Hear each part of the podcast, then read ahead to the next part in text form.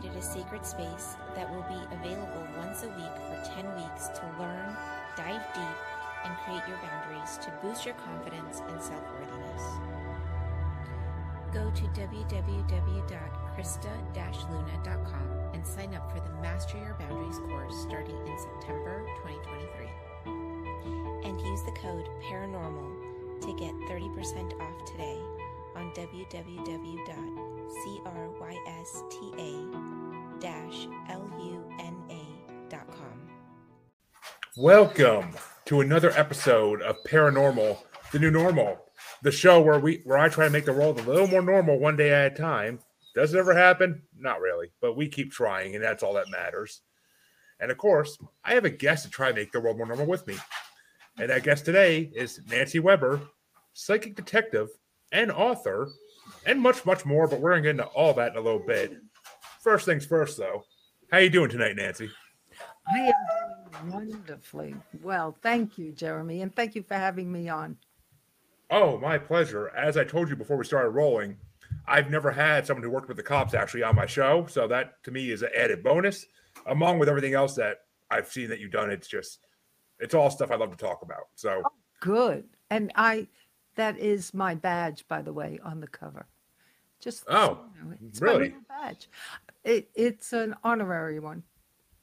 well, still a badge of a badge. Oh, yeah, it was for work done, so I'm proud of it. but the first question I ask everybody on the show is what got you into the paranormal spiritual world? Hmm. I I always actually in it. Uh, I remember pre-birth. I remember my birth. It was an unusual birth. I didn't know it. I remembered it. I found out when I told my mother. She said, "How did you know?"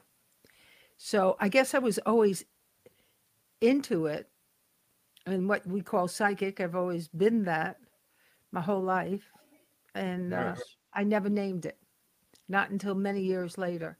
I thought this is the way I am, and this is the way maybe everybody is. You don't know as a child that it's any different other than the reaction. So the reaction was, don't open your mouth again, Nancy, you'll be in trouble.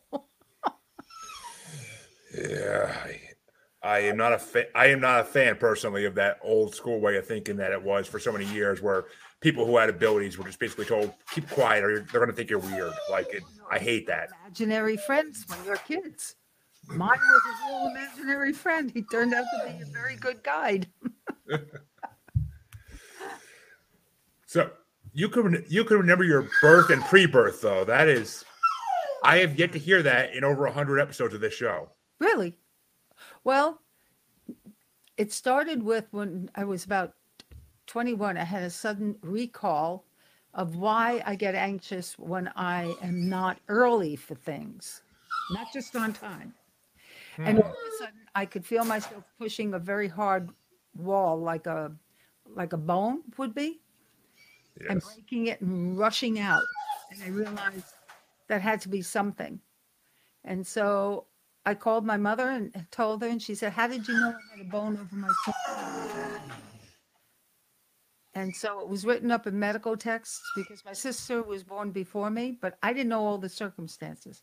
She was born with a crushed collarbone, a, a shoulder, etc., because of the bone. But I broke it. I rushed to get out. I backed up and went out I went. So I remember that. But I also started singing songs from the 1930s, and I was born in 1944. So my parents asked me how I knew these songs. I said, I used to listen while you were dancing. How did you know we were dancing? Uh, that's mind blowing. That's mind blowing. Now that that, that kind of rec- recollection, Monty. Uh, pieces of it, not a lot, Still, I mean, just little pieces, but the, I think they were strong for me. I love the music. yeah. I mean, well, mu- music is a is a big thing for people to recall things with. It's a good information source like that sticks with us. Like Yeah. I could I, I could hear a song, remember like the movie I watched when I first heard the song, or where I was when I first heard the song. So Oh, you connect it all. I can I don't Yeah. always, I'm not always able to connect it all. I remember what, what was that movie I saw it in? Thank God for my phone. I can look up anything. I mean, I'm I'm not saying I'm not saying that I can remember it like that second. Sometimes it takes me half a day of thinking about it. Then I'm like, oh yeah. But it's I mean, it's not always an instant recall type thing here.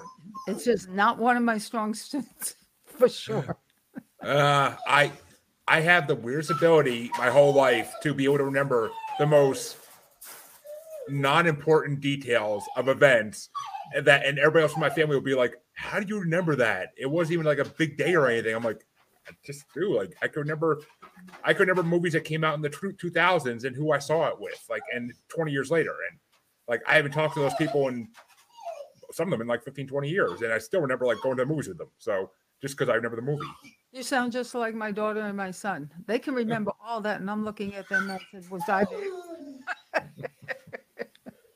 so we all have our story, and they play trivia a lot. So Aw, baby. Yeah, she's not happy she's in her cage, but she'll get over it in a minute, hopefully. Ah, munchy, munchy, munchy. Good thing you're the mascot for this podcast, otherwise you'd be fired.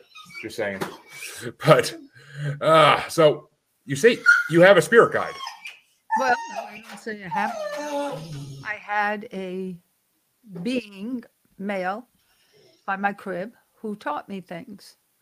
When I was curious and I saw things I didn't understand, I believed the man told me what they were. Like at age two, I was standing in my soon to be bed, uh, but it was crib. I think they either converted, I don't know. And my mother was talking.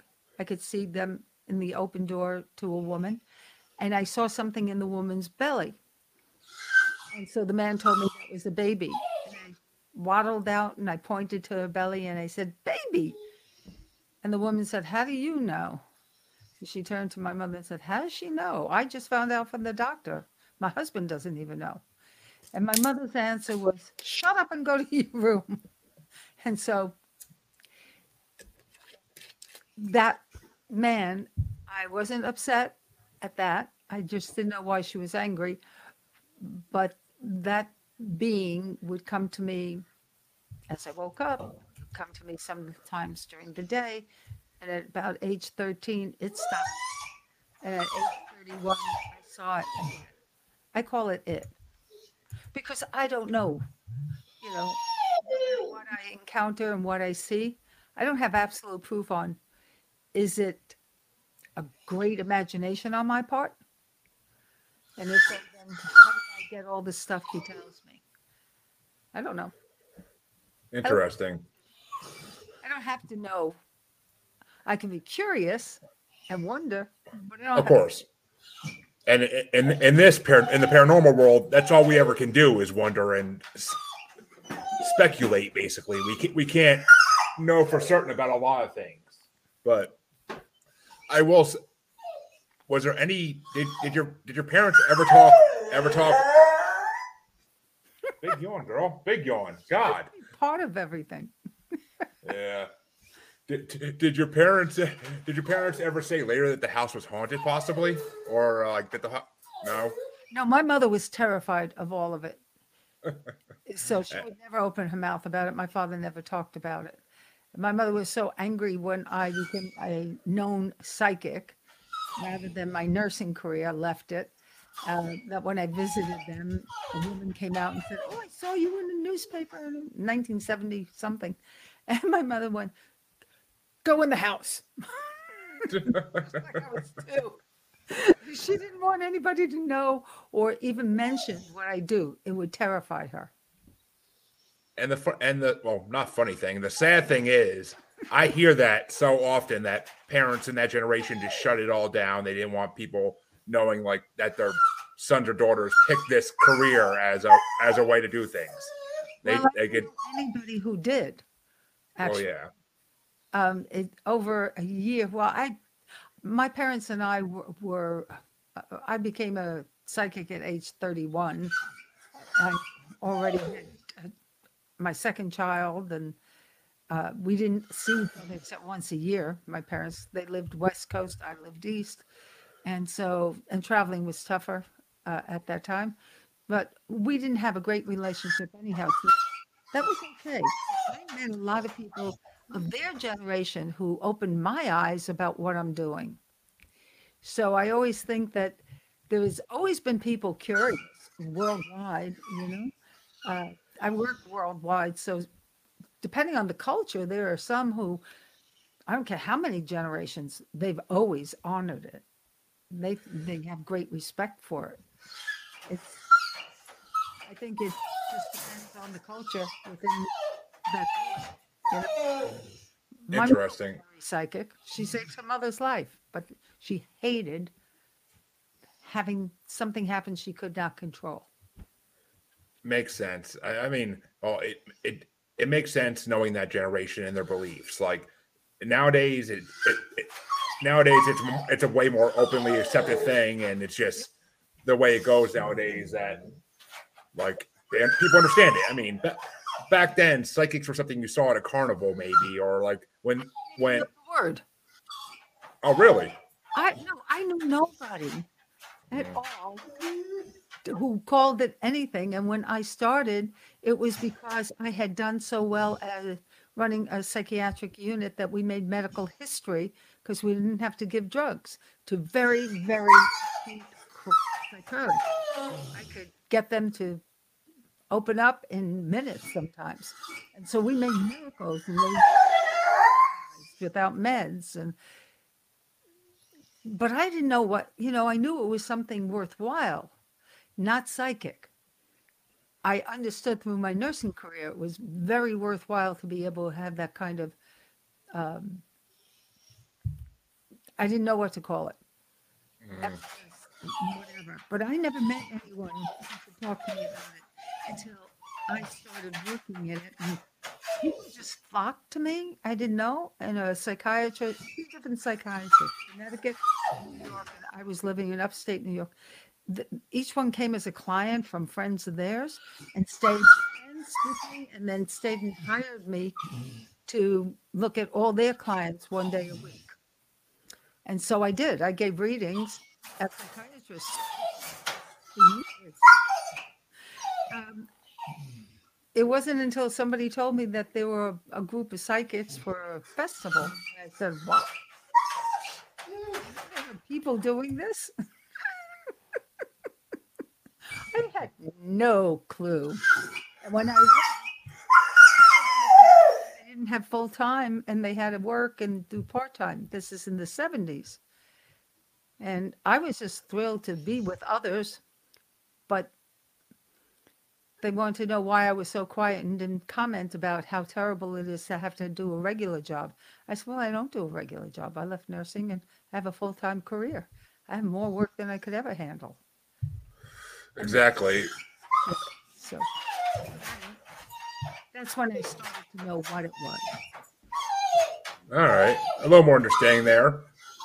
What what motivated you to change careers all of a sudden? Like, because I mean, nursing's uh, nurse nursing's one of those careers that you do it long enough and you're going to be retiring pretty decently someday. But Um, I was, uh, I graduated and was a nurse right before my 19th birthday.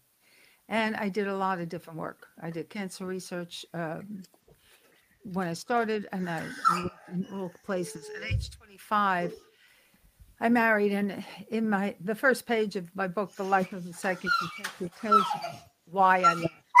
My first husband had a fellowship in neurophysiology research, only uh, it wasn't quite what he expected. So he came to me when I was five months pregnant and tried to kill me.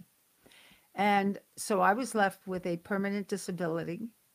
And then three years later, and that was the second massive injury I had at 19 as a nurse, a 300 pound patient fling herself onto me and threw me down. So I spent 11 months out of 24 in a hospital bed. So I had a, a history of disabilities that kept me moving away from lifting people. I couldn't. I wore a body brace. And then when they finally created a machine that can go three dimensional, they saw that I was born with a rare deformity in the spine for a normal sized person, but common in dwarves, which means there's a genetic history somewhere my ancestry of dwarves. And it makes a very unstable spine. So the injuries just went far worse. So I had to leave, and I didn't go to create another career. I was married to another man at that point, and I was pregnant, and he um, his work collapsed in the industry, and he sat on a couch for a year. And out of thin air, I started earning money, not planning it at all, not at all. I bake zucchini breads. And one of my friends says, Hey, can you make 10? Here's 10 bucks. Can you go make me 10 for a party? I'm looking, huh? You embroidered your work shirt? I love it. Can you do one for me? Can you do six for me? Can that's how I grew my business. Interesting. Interesting. I mean, it's I know what I was doing. I made a I knew I had on the table. yeah. I mean, you, you you did you did what you had to do, and fate kind of provides you a way to do it in a way. I mean, believed. It's not a, I wouldn't even say, I was never particularly religious, although I am a min- minister. It's more kind of universal. Uh, I never cared about anything other than everything's connected. But I did believe that if I focus with my intention, there's nothing to worry about. You just do your best. Exactly, exactly. And I mean, and obviously the obviously following your gut and doing what you think you need to do ended up working out for you. I mean, obviously because you are you're you are where you are now with multiple books written about your life and things you've done. So mm-hmm. apparently it all it all worked out in the end. But how'd you start working with the police? That's what I'm kind of curious about. I moved to, in August 79 of last century, I moved to Bud Lake, New Jersey from Peekskill, New York. Oh, Peekskill? Yeah. I, I grew up in Kingston, New York. I know, I know. Yeah, I'll say I, I know, I, I know where that is. I lived in Croton on Hudson before that. Oh, okay, yeah. Uh, anyhow, I signed my son up for karate, and I he left. Can you hear me? Okay, so in Bud Lake, uh, somebody knew that I was working with animals, rescuing them, and communicating with them. I don't know how it got started, but they did a story on me. And so when I took my son to karate school, his teacher took me aside at the end. She said, Hey, have you ever worked with the police? I said, Why? I hadn't, but I wasn't telling her. I wanted to know, Why are you asking me? She said, Well, we had a rape. And before the words come out further, I said, Redhead, freckles, picked up a stone to the woman's head. She said, Would you mind talking to my chief uh, of detectives? Uh, I'm a, that's the first time I knew she was a police officer. And I said, "No, Sure, thinking nothing of it. And that's what started my career. I, the, he brought his partner after I met him once uh, to my home and in my office, and he said, We have a problem with what you just said, your description. I said, What's the problem? He said, Well, two men are suspects, and they both answer that same description. And Jeremy, I did something I've never done. Everything is whatever, right? And so I just stood up and limped strongly across the room to them, about 10 feet, and limped back and sat down. And I said, That's who it is. And they said, How did you know one has a limp? I said, It's easy. I became him. And so they went back, told him they had an eyewitness, and he fully confessed. Huh. It was a rape. murder. Interesting. Yeah. So, I- you know, these things happen, but I can't explain how I do things necessarily. I can examine them. Yeah, I mean, it's all, Yeah. it's all you can do. And I mean, it kind of makes me think of um, the Dead Zone almost, like the the Stephen King novel turned into a movie with Christopher Walken. Like it kind of makes me think of that in a way. I mean, because that's that's kind of what Stephen King wrote the book about is a man who can well a little a little different because in his book a man comes back from the dead and when he t- and when he when he touches people's hands or any part of their body he can see like images of what uh, memories it's like so But that's the point that has been proven in other ways. Many, many, many years ago, maybe 50, 60 years ago, there was a study of a blind woman in Russia. And then I had a student of mine who was blind who did exactly the same thing. She can touch you and tell you the color you are wearing. Completely and totally blind. And we now know the fingers can relay the information. Uh, she knew the guy sitting next to her in my class uh, had just played golf. She had visions inside because we have a third eye, literally. It's got optical receptors and rods and cones, that pineal gland. So um, it's been done a long time. And so even, you know, Stephen is using it as a, a, a way to weave a story, but the truth is there are so many people who are so empathic and so highly sensitive that you can feel the other person's it's healthy where it isn't where something is going on with them you know? You can walk in and know, interesting. "Be there. Or why? I think there's this ability everybody has some level of it. Yeah it's it's it's crazy. I mean what kind of cases did you work mainly was it all like homicide or was there other stuff you worked on as well Yep. To both. I've done uh, the normal homicide, serial killer, rapes, burglaries, but I also did others I'm not allowed to talk about ever. And the only cases I ever talk about are totally adjudicated because I like being safe. of course So uh, in the book I wrote on the detective and, and All Nature Speaks on Animals, I thread some of the animal crime cases in with the nice stuff in the animal one, but the life of psychic detective is basically mostly the homicides with the detectives I worked with back then, because those are all adjudicated. I'm still active. 40 years. well i mean i'm sure i'm sure the i'm sure the police need you now more than ever with everything that's going on in the world Well, it depends. I think uh, what I have learned, a lot of agencies actually are very good at what they do. It just takes a while to collect everything. So I get called in for if they have too many leads and don't know what to, how many paths they can go down, or no leads at all. They're hoping I can pick out. Same as anybody else who works with the police as a profiler or a psychic consultant. Um, it's in the code to hire any tool, including psychics. So, uh, but that's not my work. That's just Yeah. something I can do. I have done the work occasionally um, throughout the country and other a few other countries. My main work is what we'll call the spiritual journey, mentoring people on their abilities, their gifts, that kind of thing. Um, workshop classes and readings. And I do less readings than I've ever done simply because I need to help people learn to do their own thing, be strong. You, you, everybody's got gifts. You got to grow them.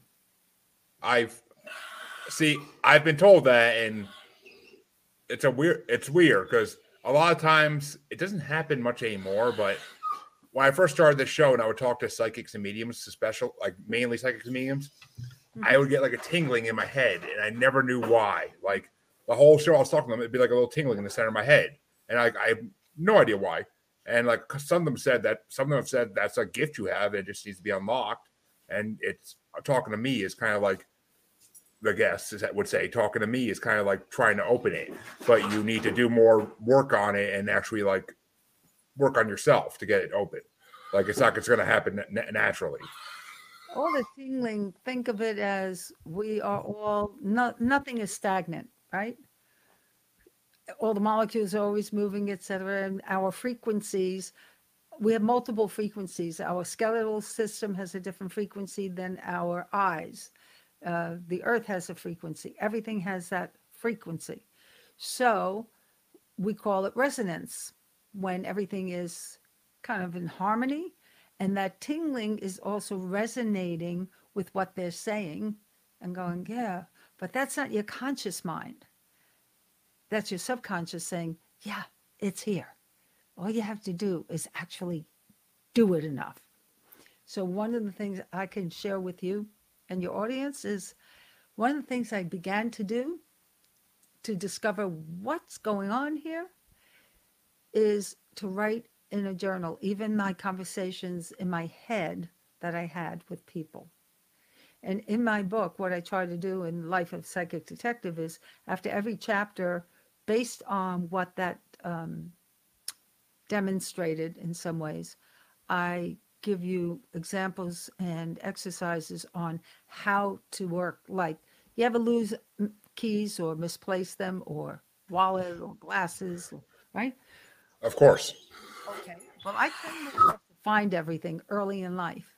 And I discovered because in nursing they teach us we are electromagnetic activity. Our we measure the brain waves, we measure the heart, we measure the nerve to muscle impulses electromagnetically.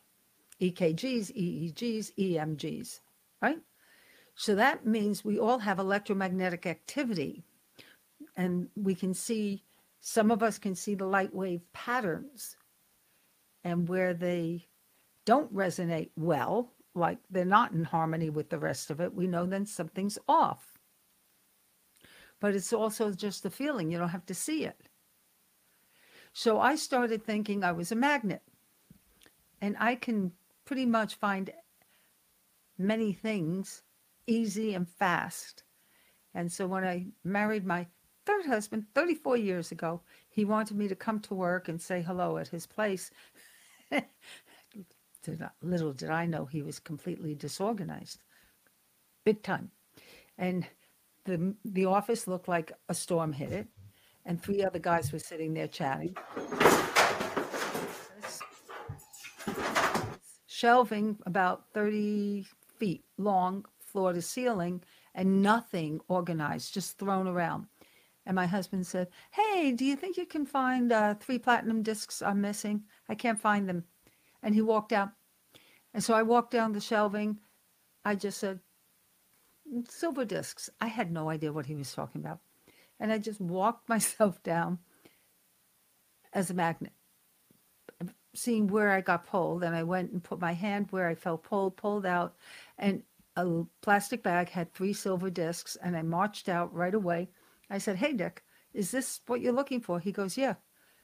If he had told me then the value of those discs, and this is back 34 years ago, was $12,000, I might not have been able to find them because I'd be too emotionally involved. This was just fun. So detaching from needing to do is oddly enough the key a lot of times to being able to do it. So if you wanted to play and you have somebody in the home with you, you stay in one room and they go hide something. And they you don't know where it is and you can just feel each room is in this room. And that it doesn't matter if you find it right away. The more you do those things, the more your brain gets that program that you really want to do this. It's intention, it's focus, and actually, it's very easy. Pretty much almost every day, I'm finding something after he's looked, and I know to sit back and watch him just search for things. But that's how I found three missing children. It was the years of doing that. interesting. And so, so yeah, I saw I saw that in your profile that you helped with missing children cases, which is phenomenal because there's nothing sadder than when a kid goes missing. There really is nothing sadder. I mean, I have a five and eight year old myself, and if they went missing, I would be, be oh. beside myself for like ever until they were found or the worst. Still, it does me. I, I know I can remember every single case I ever worked on with that because oh my god, horrible. But these three were uh, one brother, two sisters who were parentally abducted. And it was an incredible um, experience for a lot of reasons. Uh, and I think that sometimes people, you know, see themselves like you're saying, which is why I loved when I saw the new normal, paranormal, the new normal. I love the title because too many people, even any generation from to Gen Z, it doesn't matter, would say, Oh, I can't, not me. Or that's weird, yes. But others would say, Gee, I'd like to do it, but you can do it. You know how. No, I didn't know how. I got curious about what's going on. It, just like when I was listening to some of your podcasts and you're looking at everything in the universe and wondering, right? Well, did you want proof in some way? I don't, I can't get proof about the source and the absolute creation and how that occurred, you know, from nothing to something or something to nothing. Blah, blah, blah, and I go nuts. It's like Stephen, um, oh, can't even remember his name. He's gone. Stephen Hawking. Yeah. Yeah.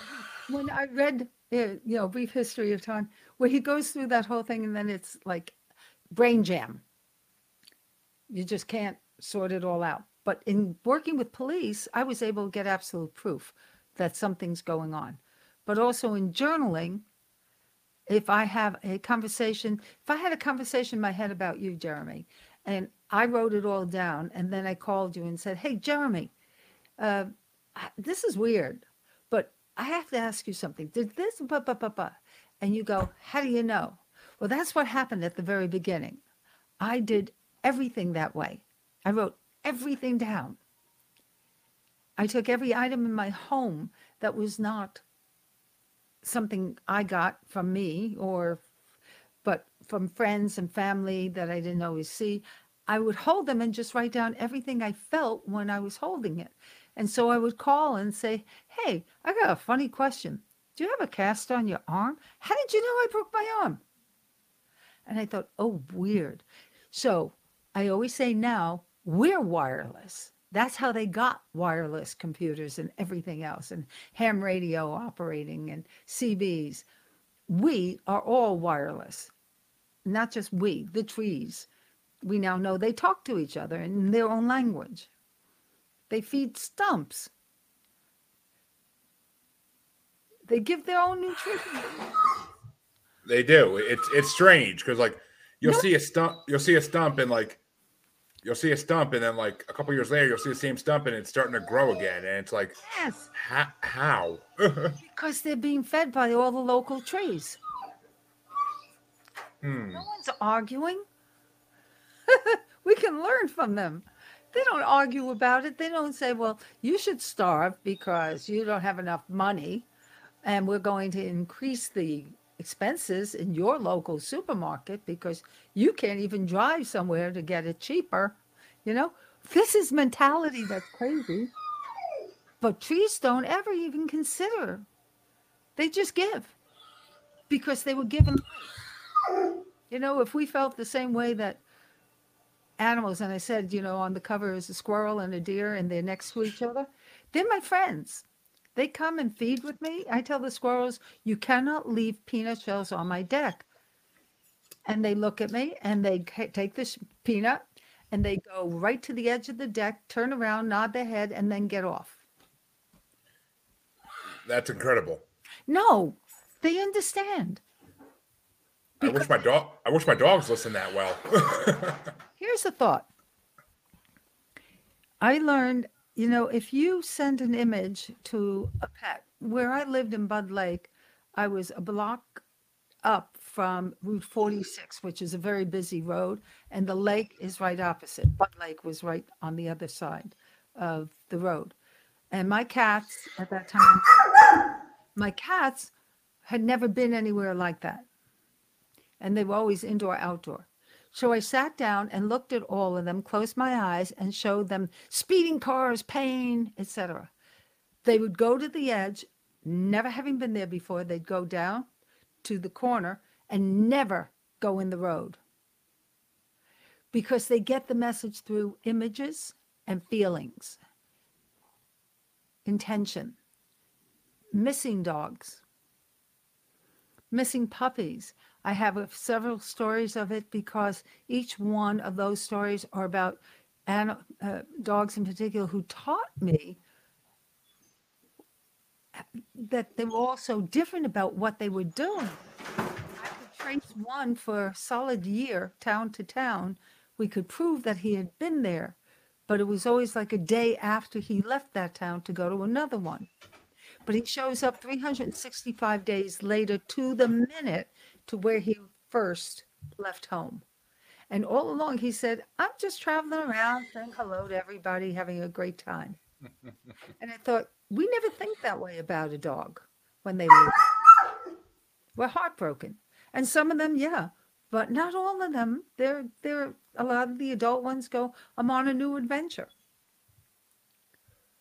Interesting. I mean, yeah, uh, that's why, uh, you know, in All Nature Speaks, it's chapters on dogs are my teachers, horses are my teachers, cats are my teachers, dolphins are my teachers. I've been, I was scuba diving and I was snorkeling. So I had a lot of wonderful adventures with fish who were my friends. They let me pet them in the waters. that's incredible. That's purely incredible. I love it. So I found that a lot of it is they can read your intentions, just like you know dogs can. You know, they know who's safe.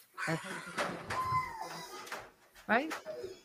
Exactly. But the thing I'm wondering is with all this you can do, how do you deal with negative people? Because in this day and age, there are so many negative Nancy's out there, so many I don't even I can't think of the word right now, but narcissists, so many negative people, like just so many people that want to bring everybody else down because they feel down. How do you deal with that? Very simple. Since the first cave days, I tell any of them, I talk with my friends that way. Since the first cave days, when an earthquake would happen, there would always be one person who'd be so mad that their place was hurt or destroyed, they pick up a stone and go to the next one and bang them on the head and say, I want your cave. You're not changing people's um, ways by being upset by them. I, I am not, and because my work has been at fresh crime scenes and all, I am not uh, soft, soft. I'm very tough in some ways, but I also have a lot of empathy. And even if I know what made you crazy nasty and vicious, there's no excuse if you're an adult. So what you're what you're asking is really how any of us cope with how insane and I think truly psychotic actions, particularly like the shootings, etc. I was gonna say, yeah. Well, it's insane. It's no matter how we see things.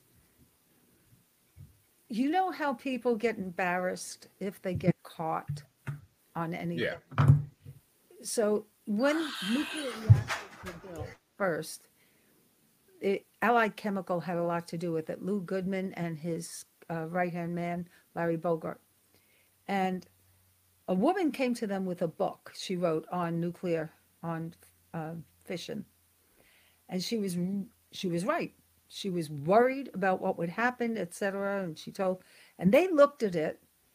Now, most when you look at most companies who create something don't know it's bad, like Monsanto and Roundup and all the rest and others, petrochemical industry, rather than learn how to get rid of it, they put it in food, they put it in personal care products, they put it everywhere.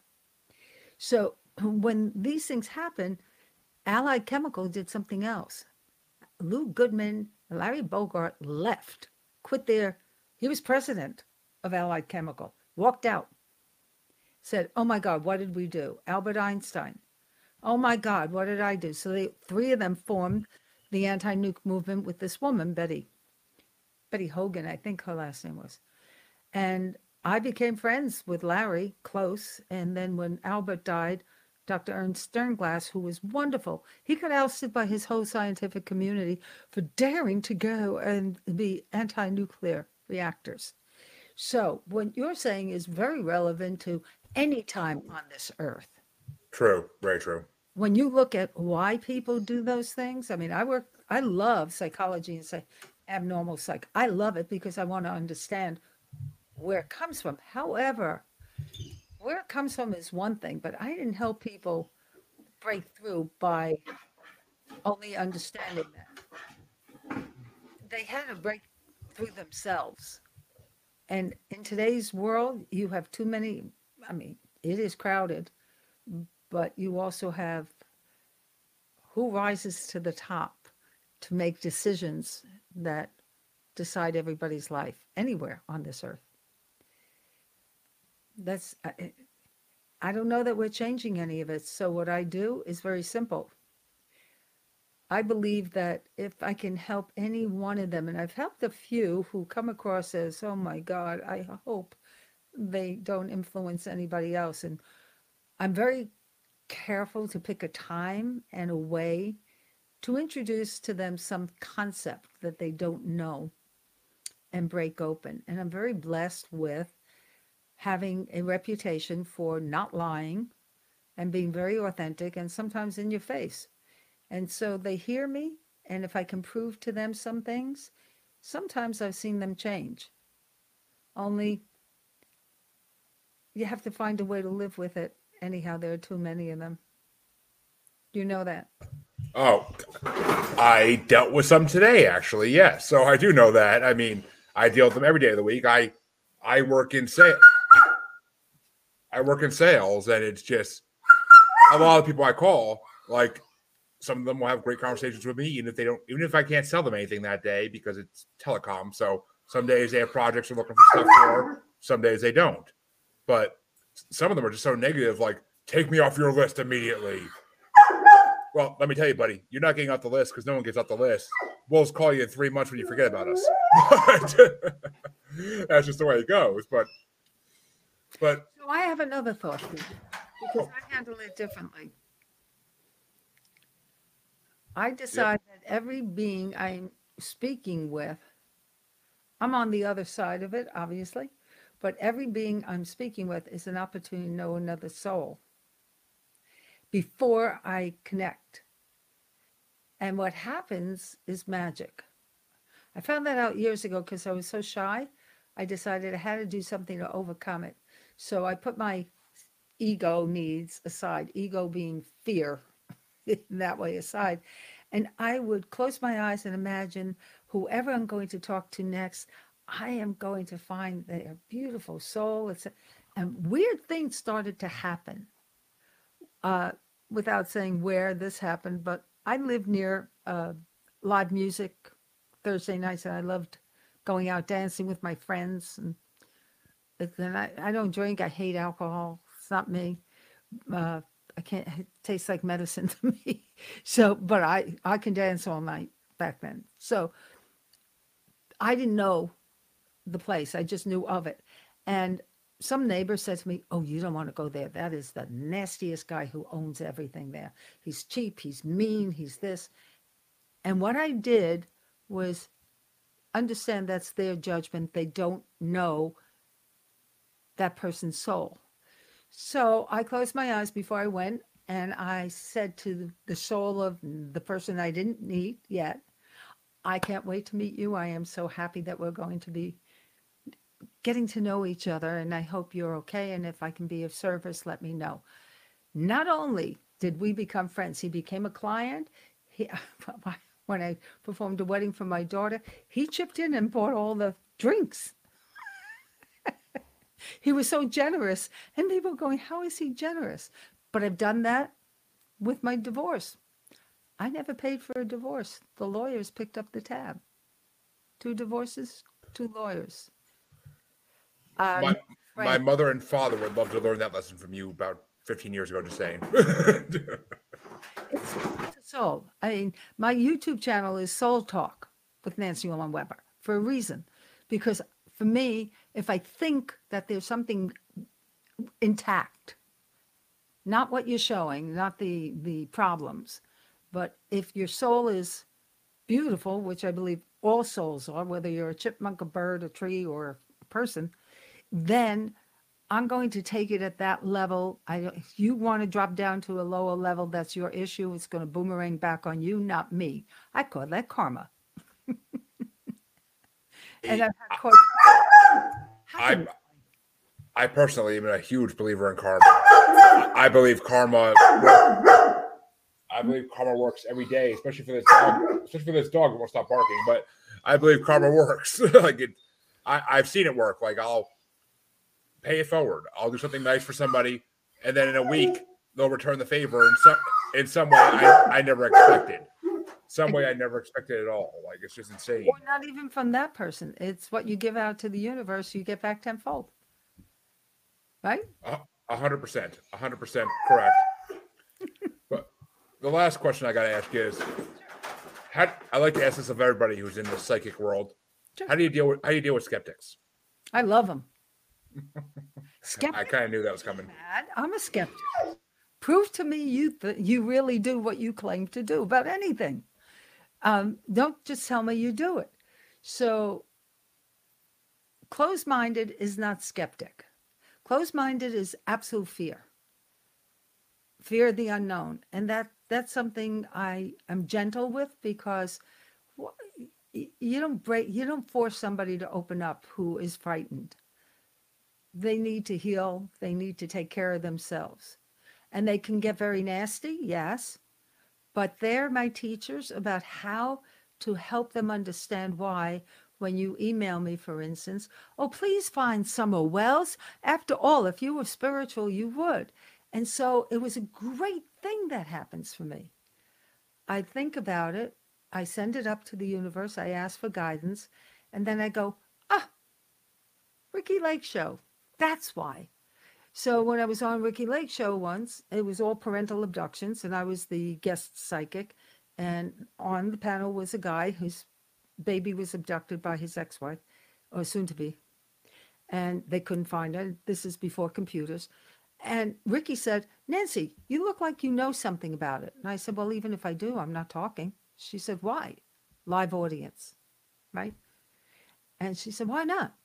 I said, because if I'm right, then she'll know not to do that. I'm not going to risk his ability to maybe have his baby back. So I have another offer. Well, what is it? Ricki said. I said, if everyone watching and everyone listening and everyone in the audience who also had abducted kids, we all say a prayer quietly to ourselves that may all these children be found safe, unharmed, and brought back to their loved one. Can we do that? And so we did. And then after the show, I told the guy, and Ricki asked to listen. I said, if you open your mouth about it to anybody, I'm going to talk about you loud and clear. You're not going to say another word. I took an oath of confidentiality on law enforcement as a minister, as a nurse. What are you kidding? I don't tell. And so I did, and I was right. I mean, that was January or February, and Sunday on May, customs in Canada, going from Michigan to Canada, stopped her and the baby, and he was brought back that day. And the guy called me that day and said, "My baby's in my arms," just like you said, and customs officer would see it, etc. If I had said it out loud, I couldn't care less if I was right or not. I in that way, that's ego. That I was right, that gave him hope, and it turned out to be right. Thank you, thank you, thank you. I'm thrilled. But it's nobody's business to even ask on social media. I run a lot of Facebook groups. I have one somebody in Denmark created called uh, Psychic Detective Nancy Orlen Weber fan side, and it's people from all over the world. It's not. It's only a few thousand there, but I love that group because they hear me when they start talking about finding somebody and what they see. I go, listen. Do you want to be safe? Do you want your children or your family to be safe? You do not talk out loud because if you are right, and somebody here happens to be connected to whoever did it, how are you going to feel? So I have no problem with skeptics whatsoever because a skeptic is going to ask those kind of questions thoroughly, considering everything. Right? Closed minded, I, you know, I, I treat them gently because they're broken. That's how I feel. And and yet they can open up ideas for me on how to help people understand and say, you know, what it actually is. So, and believers much believers where they don't know how to mm, question things.